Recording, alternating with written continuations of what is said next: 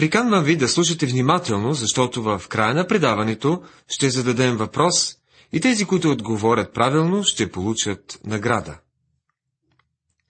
Не е трудно да разберем за що книгата Псалми е наречена, е наречена книгата с химни на писанието.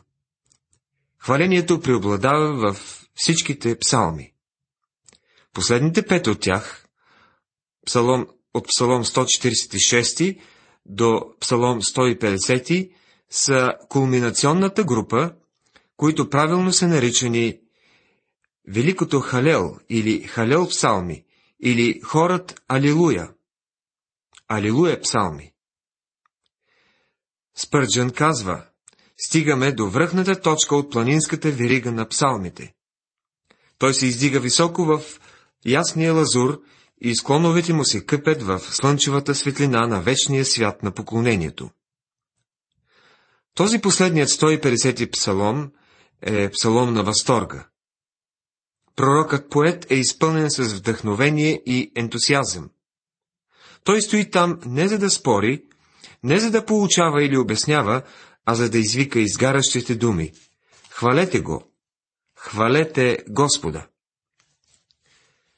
Това е един величествен финал на хвалебните химни с хор и оркестър. Алилуя! Хвалете Бога в светилището му, хвалете го в небесния простор, дело на силата му. Хвалете го за мощните му дела, хвалете го според голямото му величие, хвалете го с тръбен глас, хвалете го с псалтир и арфа, хвалете го с тъпънче и хороиграни, хвалете го с струнни инструменти и с свирки, хвалете го с високозвучни кимвали, хвалете го с възклицателни кимвали. Всичко, що диша, нека хвали Господа. Хвалете Господа. Какво е поклонението? На първо място ще разгледаме темата за поклонението. За тази цел ще трябва да отговорим най-общо на един въпрос. Какво е поклонение? За да отговорим, нека погледнем едно изявление направо в първия стих. Хвалете Господа. Тук ударението пада върху Хвалете Господа. Той е обекта на хваление. Псалмите наблягат на две неща. Фактът, че Той е Творецът и на второ място фактът, че е изкупител. Бог направи земята, на която живеем, както и цялата Вселена. Това прекрасно слънце, на което се наслаждавате, също е Негово. Няма нищо около теб, което Той да не е направил. Бог е достоен за нашето поклонение, защото Той е Творец. Той също така е достоен за нашето поклонение, защото Той е изкупител. Той е единственият Творец и единственият изкупител. Бог работи в област, където няма никакви конкуренти. Той държи монопола в областта на сътворяването и областта на изкуплението. Заради това той изисква хвалението и поклонението на всички твои творе, свои творения. И писанията казва, че той е ревнив Бог. Не мога да открия място, където той да ме моли да се извиня от негово име за това. Той ни е създал за себе си. Изкупил ни е пак за себе си. На човешко равнище бракът е често използван като иллюстрация за отношенията между вярващите и Христос. Съпругът, ако обича своята съпруга, не я споделя с други мъже. Той ревниво я пази за себе си. Нейната любов трябва да бъде само за него.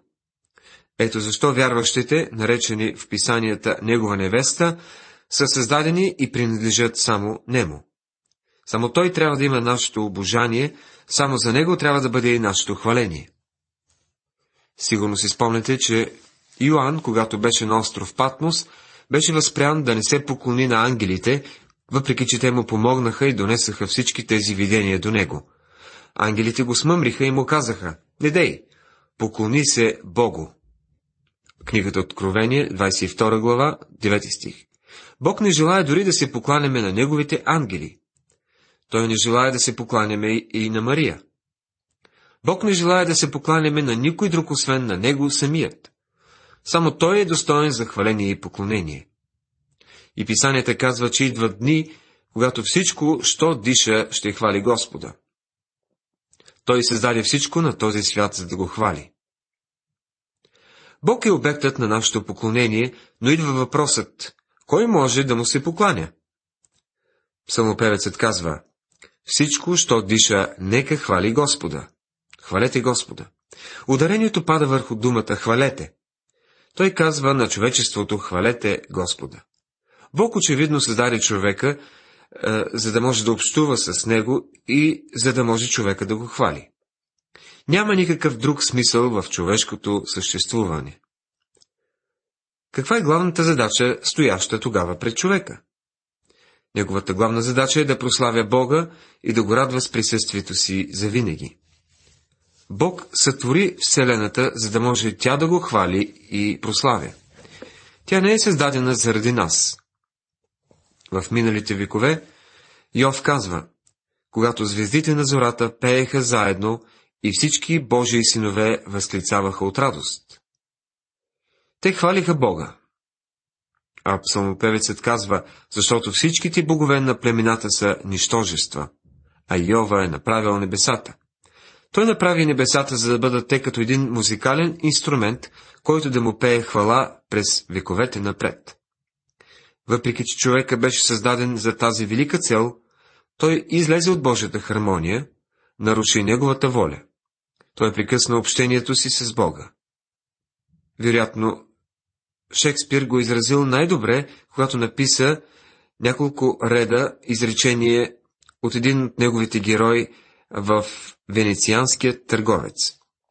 Най-маничкото даже в своя ход припява като ангел сладкоглас, на хора херовими с поглед млад, безсмъртен дух хармония селей, но тленна плът, направена от кал, души го и не чуваме я ние. Днес ние живеем в една вселена, която непрестанно пее хваление на Бога, но човек не го чува. Той е изгубил тази си способност. Божията велика цел е да върне човека отново като част от небесната хармония. Нека се преместим към областта на музиката. Специалистите казват, че органът, тръбният орган, има четири главни клапи. Първата основна клапа е позната под името диапазон. След това е клапата с име флейта, третата е позната като струнна клапа и последната носи името вокс хумана или човешки глас. Специалистите казват, че тази последна клапа е много рядко в тон с останалите. Ако я настроиш докато залата е студена, когато се затопли, тя се разстройва. Ако я настроиш когато залата е топла, тя се разстройва, когато залата изтине. Много е трудно да се задържи Вокс Хумана настроена. Тази велика вселена, създадена от Бога, е един могъщ инструмент. Един ден Исус Христос дойде до конзолата на Божият велик орган, неговото творение, и издърпа клапата, позната като диапазон. Когато направи това, цялото слънчево и звездно пространство избухнаха в мощна песен. Когато той се пресегна и издърпа клапата, наречена флейта, тези малки пернати приятели, наречени птици, започнаха да пеят. След това, когато той се протегна и докосна струнната клапа, светлина премина жужаща през Вселената и ангелите издигнаха своите гласове в хваление. След това той се пресегна и дръпна Вокс Хумана, но тя не беше настроена. Великият органист беше не само велик музикант, но той знаеше също как да поправя органи, затова той остави органа горе в небето и слезе на земята. Чрез изкупление и като даде своя собствен живот, той успя да върне човека обратно в хармония с Божието чуднотворение. И, приятели, днес изкупените са тези, които издигат своят глас на хваление към Него. Само изкупените са настроени настроената клапа в неговият орган. Псалмопевецът пее Славете Господа, защото е благ, защото Неговата милост трае до века. Така нека говорят изкупените от Господа, които Той изкупи от ръката на противника. Псалом 107, стихове 1 и 2. Брати и сестри, ако изкупените не говорим така, никой друг няма да го направи. Нека бъдем в тон с небето. Днес греха се е намесил в този свят и извадил човека от Божият хор. Но отделни хора могат да се върнат пак и много са успели чрез Исус Христос. Господ Исус Христос върна човека обратно в изкупени и правилни взаимоотношения със своя Творец, за да може човек да издигне своят глас в хваление към Него. Сега, нека да отговорим и на следният въпрос. Защо да му се покланяме? Тук ударението пада върху хвалете Господа. Преместваме ударението от окончанието те към глагола хвалете, което е в активен залог. Много малко хора в действителност се покланят истински на Бога. Великият Хризостом обяснява това последният начин. Ангелите го славят, хората изследват критично. Ангелите издигат гласовете си в хваление, човека разисква. Ангелите крият лицата си с крилете си, но човека с любопитен взор би надзърнал в тази неизразима слава. Днес колко хора всъщност ходят на църква на поклонение?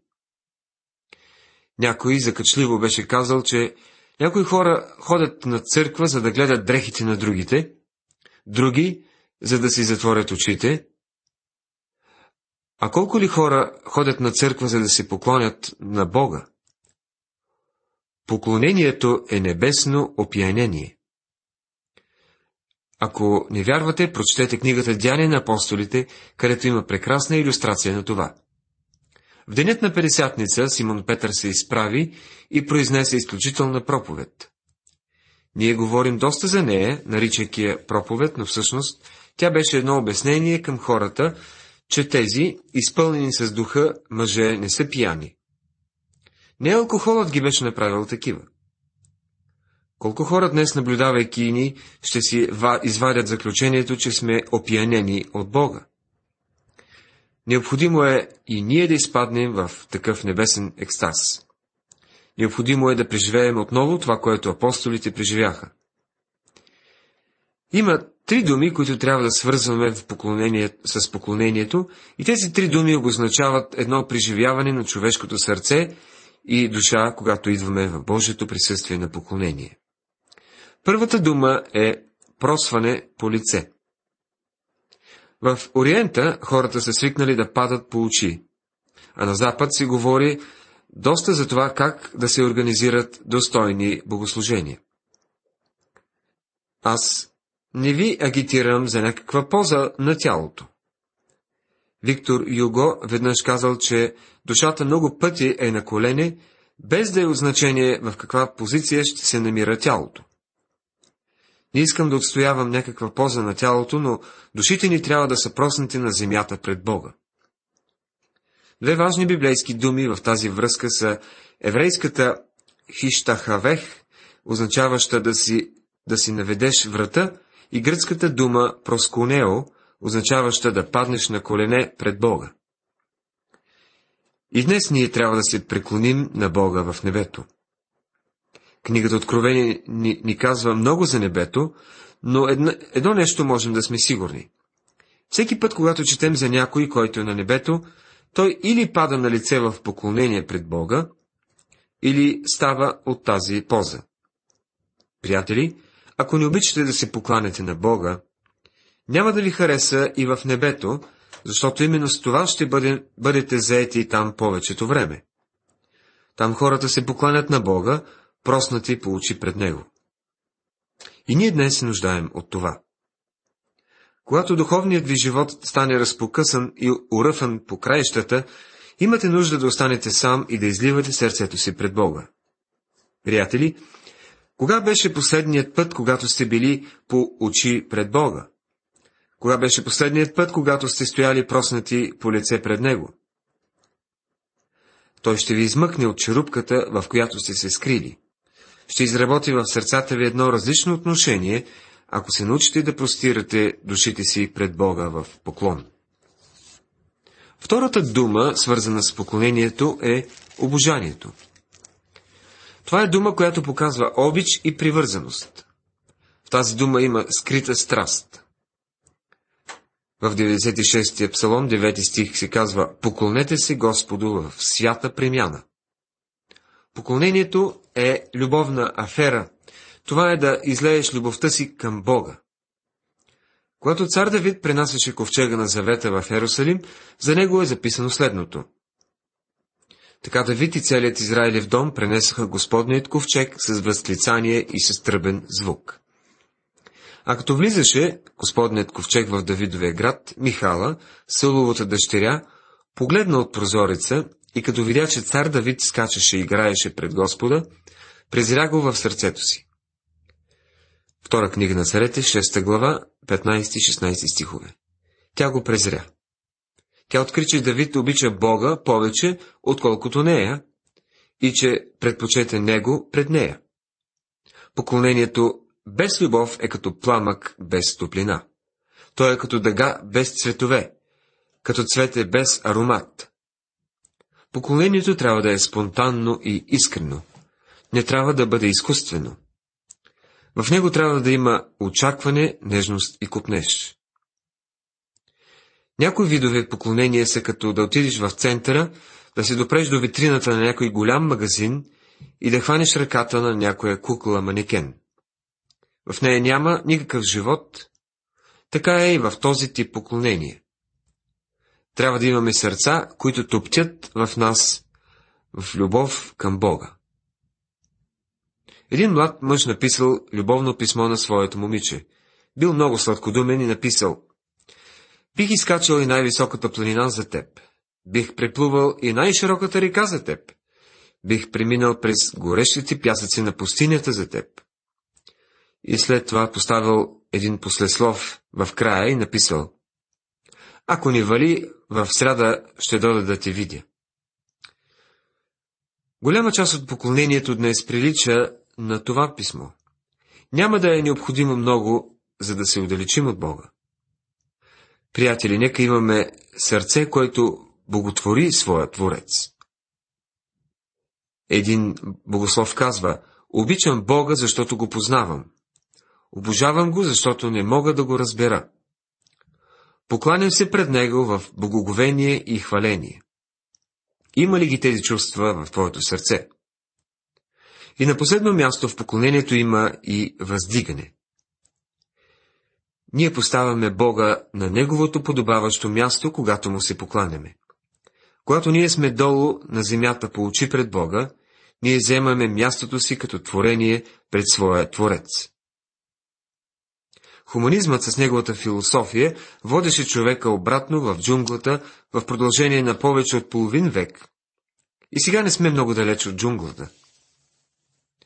Деградиращо е да си като лакей. И представете си за милионите хора, които целуваха подметките на бутушите на Хитлер. Хуманизмът направи това. Те обърнаха гърбовете си на Бога. А когато човек обърне гръб на Бога, той се покланя на самия себе си. Нито един атеист или агностик не е обърнал гръб на Бога, нито е целувал нечии човешки бутуши.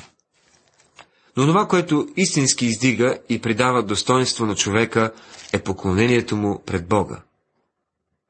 Доктор Хари Емерсон Фосдик написал една проповед през 1920 година, озаглавена Опасността от това да се покланяш на Исус. В това си послание той казва, че хората са се опитали да се отърват от Исус по два начина. Единият е като го разпъват, другият е като му се поклонят. Либерално настроените хора не обичат да се покланяме на Исус. А ние трябва да му се кланяме, защото Той е нашият Господ. Той е нашият Бог. За мен не е унижаващо да падна пред Него. Няма нищо по-въздигащо и вълнуващо от това да паднеш пред Исус Христос. В Деяние 9 глава е записано как Павел падна в пръста на пътя към Дамаск и Господ Исус го промени. Забележете, че той му каза да се изправи и да стъпи на нозете си. Единствено християнската вяра е издигала някого от прахта на земята и го е поставила на нозете му отново. В първа глава от книгата Откровение четем, че Йоанн, Когато беше на остров Патмос, видя прославеният Христос. Йоанн ни казва, и когато го видях, паднах при нозете му като мъртъв. Книгата Откровение, глава 1, стих 17. Творението сега може да дойде при своя Творец. Човекът, който е бил изгубен в греховете си, който е слизал все по-надолу, сега може да дойде и да се изправи и да хвали своя Създател. През 17 век Морети, велик учен на своето време, преминавайки през Ломбардия, внезапно заболява тежко и пада на улицата. Някакви хора го намират и го отвеждат в болница, а докторите, мислейки, че е някой безделник, казват нещо от сорта на «Нека си направим един експеримент с това безстойностно създание». Те говорили на латински и няма ли ни най-малка представа, че пациента им ги разбира. Но Морети им отвръща на латински. Ще наречете ли някого безстойностен, за когото Исус Христос е умрял на кръста? Приятели, само Исус Христос и хвалението към Него може да въздигне човека. Човекът е първа ще бъде възстановен на своето достойно място един ден и ще бъде върнат отново в хармония с небето. Великият 150-ти псалом започва с Божият син, натискащ клапа на диапазон. Алилуя! Хвалете Бога в светилището му. Хвалете го в небесния простор, дело на силата му. След това е натиснат клапанът флейта. Хвалете го с тръбен глас, хвалете го с псалтир и арфа. След това струнният клапан. Хвалете го с тъпанче и хороигране. Хвалете го с струнни инструменти и с свирки. След това следва следното. Всичко, що диша, нека хвали Господа. Хвалете Господа. В началото Бог вдъхна живот в човека. Дух и душа, но човека изостави Бога. Сега идва ден, когато всичко, що диша и има живот, ще хвали Господа. Дори в този ден, когато ние можем да издигнем сърцата си и живота си към Него в поклонение и хваление. Доктор Мак Ги описва малко комично, как негов приятел го поканял на симфоничен концерт и той отишъл за пръв път. Той не разбирал нищо от музика, нямал си и хабер от това, но за да не го обиди, отишъл.